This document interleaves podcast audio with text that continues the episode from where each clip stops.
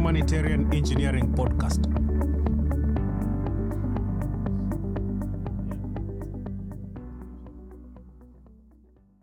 Welcome, everybody, to our next episode of Humanitarian Engineering Podcast of the University of Twente. Today, Alberto and I, Nicola, will talk to our, our very special guest, Ilaria Carrara Cagni, who works at Siemens. Welcome, Ilaria. Thank you, Nikki. Did I pronounce your last name correctly? Yes, you did. Congratulations. Thanks. As an Italian living in Germany, it's always a challenge with the name.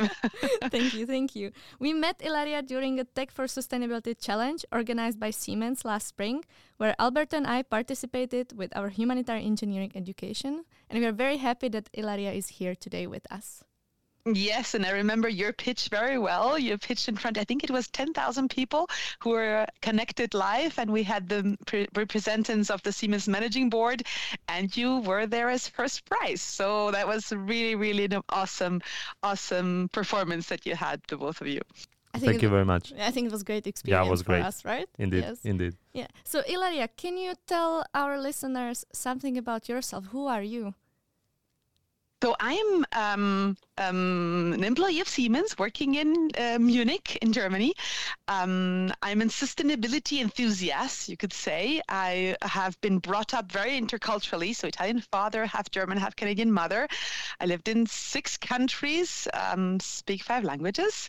I work for Siemens now since um, 25 years. I think I'm going to have my jubilee of 25 years next month, and that's when Siemens actually pays for a for a party, which I'm really looking forward to because a lot of colleagues that I uh, found throughout the years became good friends. I'm looking forward to that party.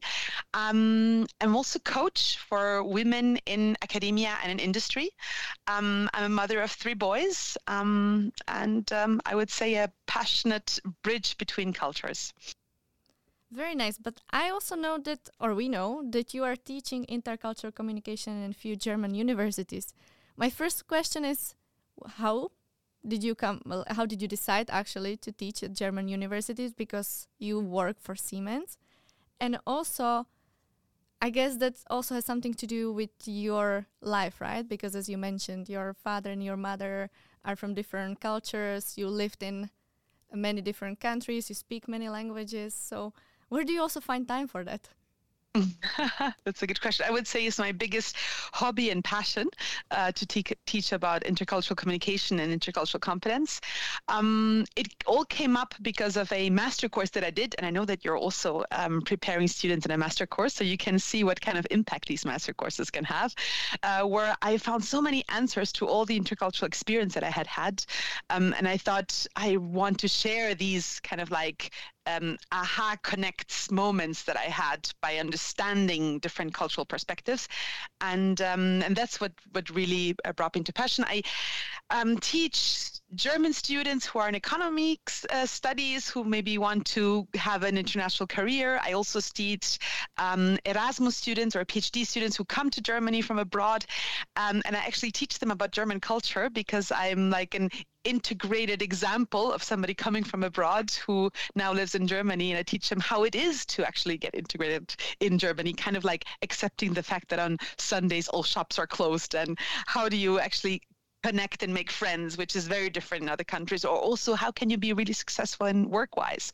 So, what is meant by punctuality of deliverables or following guidelines? It's a very different understanding than in other regions.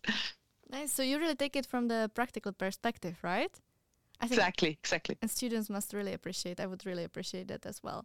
Perfect. That will bring us to the next part of our podcast, and I think we will also talk a little bit further about intercultural communication.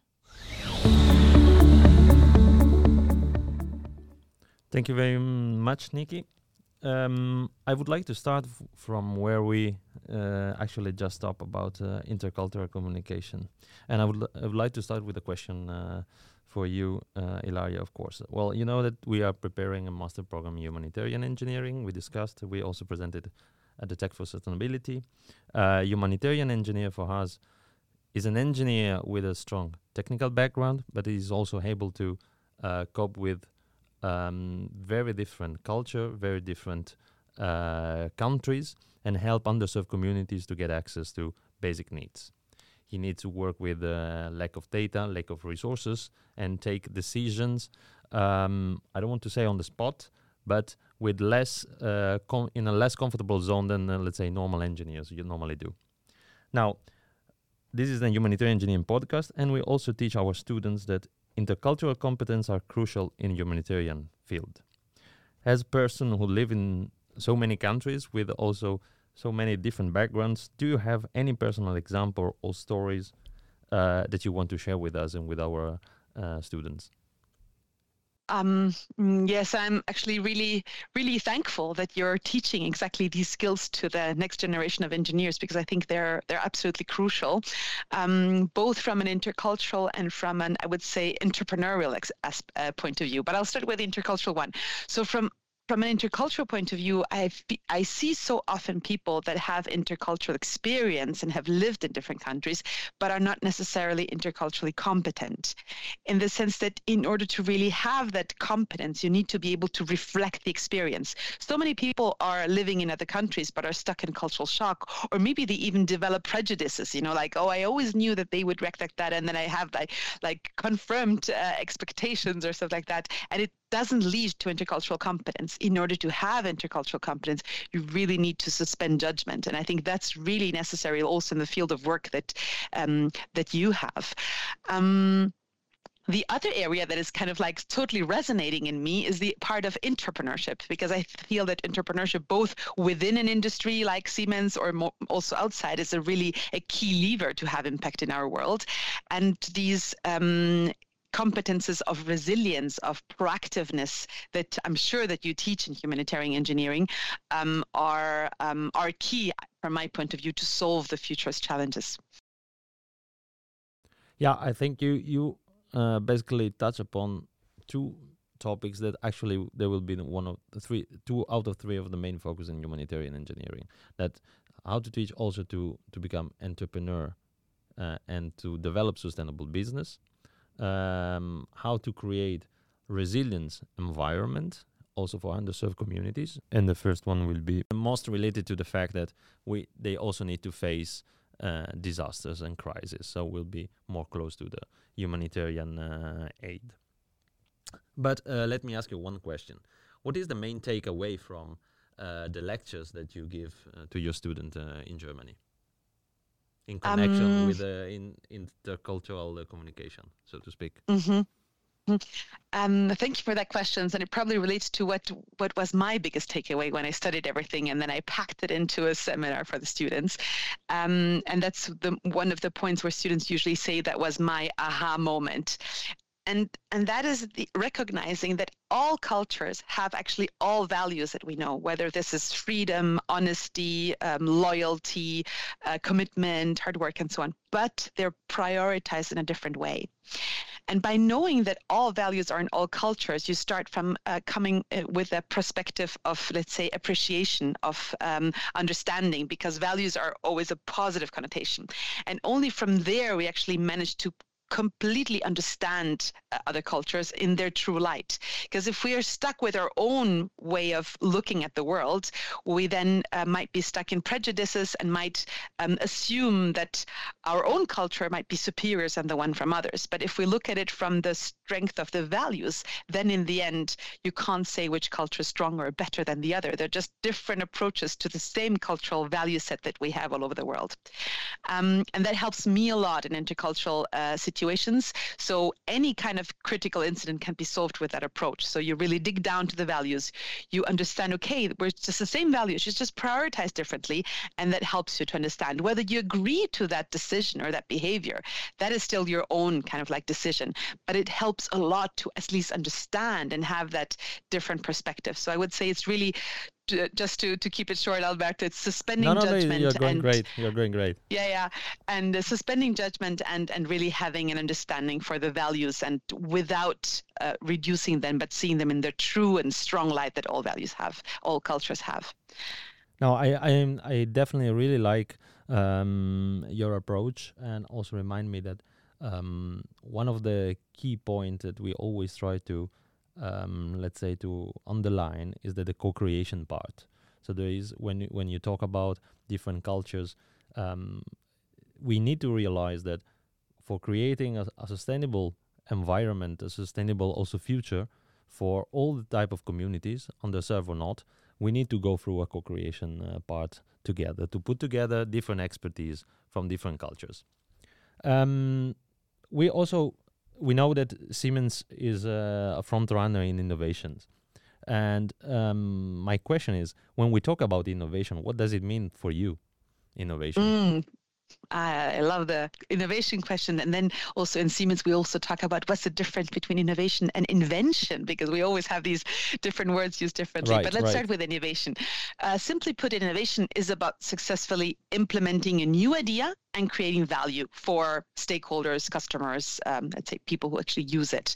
So it starts with a new idea, and it could be a tech idea. For example, in humanitarian engineering, I could I could imagine there is strong tech connect, connect, but it could also be an improvement of a product or a service. It could also be an updated method of running certain operations, or also business model. And you might need all of these different kinds of innovations in your um, in your field of work of humanitarian engineering. Within um, industry, uh, we also have the word of invention, which is then collected to intellectual property. Okay, that's when the you really capture that innovation and you and you legally bind it to you, and you're sure that for 20 years you have that protection. Um, but um, yeah, so it, there's some things that can be protected and others not. Innovation is really broad, and it's the the new idea.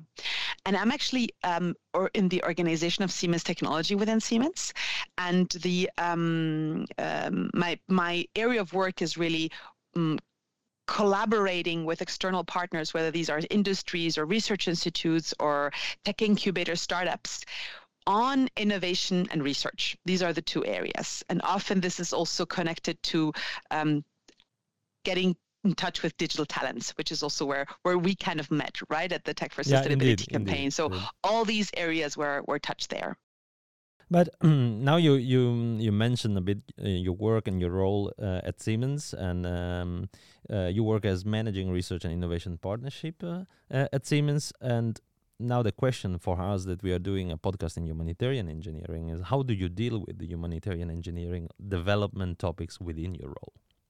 Okay, so I was super lucky to have met you as, uh, let's say, master um, uh, founders of, for humanitarian engineering. I had actually not crossed that uh, that area of expertise yet before, um, and it might just be because it's so innovative, it's so groundbreaking, and just because it's so so strong and important um, also for, for the future. And I hope to to encounter humanitarian engineering a lot more in the future. Um, But maybe maybe well let me um, let me rephrase uh, a bit this this these questions. Um, whenever we talk about innovation, of course we can have innovation for um, let's say society like in Germany or in the Netherlands, but we can also have uh, innovation for society with underserved uh, communities, and we also know in Europe there are quite some example of underserved communities, so we don't have to travel uh, that far to have them. Um, how do you see? How do you deal with uh, these development topics within these, let's say, situations? Mhm, mhm. Um, so the areas where I can I can really uh, imagine that we could we could have good connects would be um, on the whole area of sustainable solutions offering offerings financing. Um, so whether this is um, developing um, energy microgrid solution to electrify uh, areas that are uh, technically not as uh, developed, and this could be in different parts of the world. Um, so this would be really from a product business point of view, right, where we develop maybe a product that serves exactly these kind of um, un- underserved areas. Another area where I feel that we would have a very good connect in this whole topic of, let's say, sustainable, um, sustainable um, solutions, which are, um, and the topic of circularity. So I feel that um, products of Siemens will need to increase to that we get them back from our customers and then we repair them. We need to reuse them. We need to refurbish them. And this is a whole new way of approaching the industry um, that is rather challenging for us because right now we're using a lot of um, intermediate uh, resellers for a lot of our products who are comp- local companies, smaller companies, or also larger um, operations um, intermediate uh, providers that go and implement um, that product or that's uh, with an own service to the customer. And that makes it difficult because we often do not know where our products are currently being used and who actually owns them. So we have to completely change the way we approach circularity. And by doing that, we have to, okay, get them back, but then where and how do we really, how can we increase our repair centers? How can we refurbish these products? And also for which kind of customers do we do it? Are, is it the same customer setting that will used in the future refurbished and repaired products? Or are we aiming at different customer markets? If you look at iPhones today, right, you give them back and then they, are actually addressing maybe a different market, right, with a new one and with a refurbished one. And we need to get there. And I think we could address maybe even new markets if we go further in the circularity approach. And this is something I would say this is a revolution that we're currently in. Um, um, in my 25 years of Siemens, I would say the first 10 years was all about globalization and internationalization. Then the last 10 years was all about digitalization. And I would say that, okay, okay, we're totally there, right? We're the, we're in the digitalization uh, transformation. I would say we're, we're we're we're transformed and we're transforming our customers. We're already passing on all the digitalization uh, process that we have uh, undergone, and we're continuing that. But the very big big next challenge is really the sustainability one. And if you look at circularity from a deeper and more closer loop, it is extremely complex. So we really need engineers to tackle the, the complexity of how do we how do we uh, plan and design products today so that they can be uh, dismantled in 20 years. And and dismantled by whom? Is it going to be dismantled by human beings by roboters where we need engineering engineers again? Will it be an ai that will do it? And how do you how do you plan all this in advance? Because you need to have a product that needs to be kind of like you know uh, reused repaired maybe then you you don't look at 20 years um, but you look at 50 100 years that you want to use it in order to have it more circular and I think that is a is an extraordinary and large um, market that we will address. And and this is what i was meaning before that you you we need tech solutions but we also need new business models. Because right now the whole sustainability i would say um, aim is leading a lot to higher costs. And it's very difficult to um, leverage that if in an industry because we are obviously having a lot of competition with uh, with other players in the market. As soon as we change those business models and we make sure that this more sustainable business model is also the one getting also maybe less costs or higher income, that is when um, from my point of view, we really have the turnover and we can go towards a, a, real sustainable future. We're not there yet. We, we need a lot of support from humanitarian engineers and sustainability engineers, from my point of view. Yeah, and I think it's really remarkable that uh, Siemens uh, is trying to take this uh, this challenge that is really big, indeed, really big indeed. Mm. The other aspect where I feel that you uh, humanitarian engineers um, could be like the bridge right to to where we are today and where we want to go is really on the aspect of diversity equity and uh, inclusion um, as siemens we really want to foster a culture of trust and we want to adhere to ethical standards and we want to for example handle data with care and how do you do you have that you know that how do you handle data maybe in underserved um, in environments where um, where you, you really want to keep these high ethical standards but also in the aspect of uh, diversity inclusion? We want to build communities to create a sense of belonging. How do you do that and how do you um, how do you anchor that with the needs of of societies who are have been underserved until now? Yeah i think one uh, one of the also research line that we are trying to develop indeed is going in in that direction how technology can can uh, support uh, integration of society and and um, improvement of uh, living condition for society indeed. So you see other areas where you think that we could connect um, even more with humanitarian engineering or humanitarian development? Yeah i think one of one of the if i look at uh, also siemens um, portfolio, so so to speak. One in interesting part would be um, how could uh, humanitarian engineering and Siemens work together in order to um, tackle all the uh, supply chain uh, part that is really um, a huge problem when boils down to humanitarian challenges. And I think that um, there is a lot to do in that field, both from a technical side, both from a technological side, and both from a, um, let's say job creation perspective. So how how could we uh, collaborate together in that in that regard in order to have a um, very efficient toolbox that can be deployed in this uh, situation? Absolutely. Yeah. Yeah. Yeah. Mm-hmm.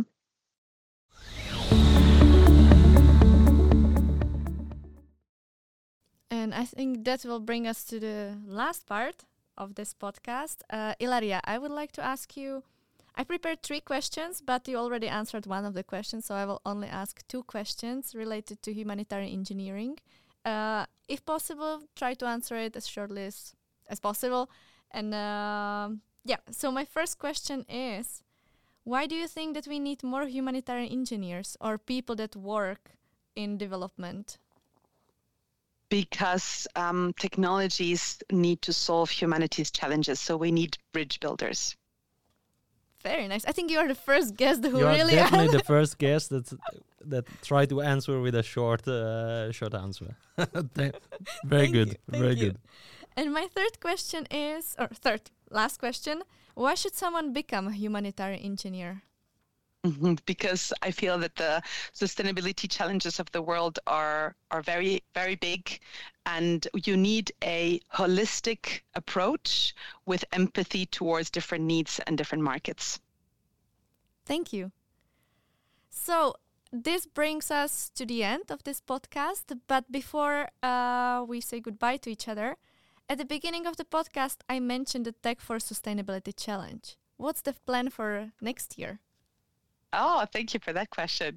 And so we're launching again the Tech for Sustainability campaign, and I was actually super happy that just yesterday I could um, uh, agree with the managing board member to be at the next uh, launch again, which is super cool. We're currently talking, I think, with about 30 different departments of Siemens on which challenges they want to bring out. Not so easy because um, obviously it's difficult for an industrial player to explain exactly what are the things that don't work in our company. So I'm looking right now for very courageous and very, uh, let's say, open-minded uh, colleagues who believe in open innovation. And it's great to see that there are so, so many departments and people that want to engage. Uh, we also need a bit of budget and resources for that. So sometimes that's the bottleneck. And uh, but we we have plenty of sustainability challenges to be solved. So I'm sure we're going to launch it again. We're currently looking at the time frame of end of October to launch the ideation, and I really hope to have humanitarian engineers who will have a look at the challenges and maybe can can help us. So looking forward to the next campaign, and there will be again uh, opportunity to win money and opportunities to engage with Siemens uh, researchers and innovators, and also to pitch in front of top management. So might be a good good opportunity for some of your listeners as well. Yeah, and I think we both can say it was great experience for us, right? Yeah, indeed. For I I think it's uh, good to remark for for our audience that the Tech for Sustainability campaign was a great initiative, very well organized, and uh, nice place to make networking, and uh, was great. Great experience, really. Yeah, and nice trip to Munich. Beautiful town. but one could also participate virtually for those of you who are far away. So, so anything, anything works there, and anyone in the world can participate. Above 18, I think that's the only limitation. Perfect. Then uh, thank you so much, Ilaria, for joining our podcast today. It was also great to see you after a couple of months and talk to you. Well, in general, we were Thank talking you. about why resilience, intercultural competences, and entrepreneurship is very important in humanitarian engineering. And I hope that our listeners found this uh, these topics interesting. And we are looking forward to the next podcast. Thank you very Thank much. Thank you for having me. It Thank was you. awesome, and thank you, thank you. Talk to you soon. Bye. Bye bye.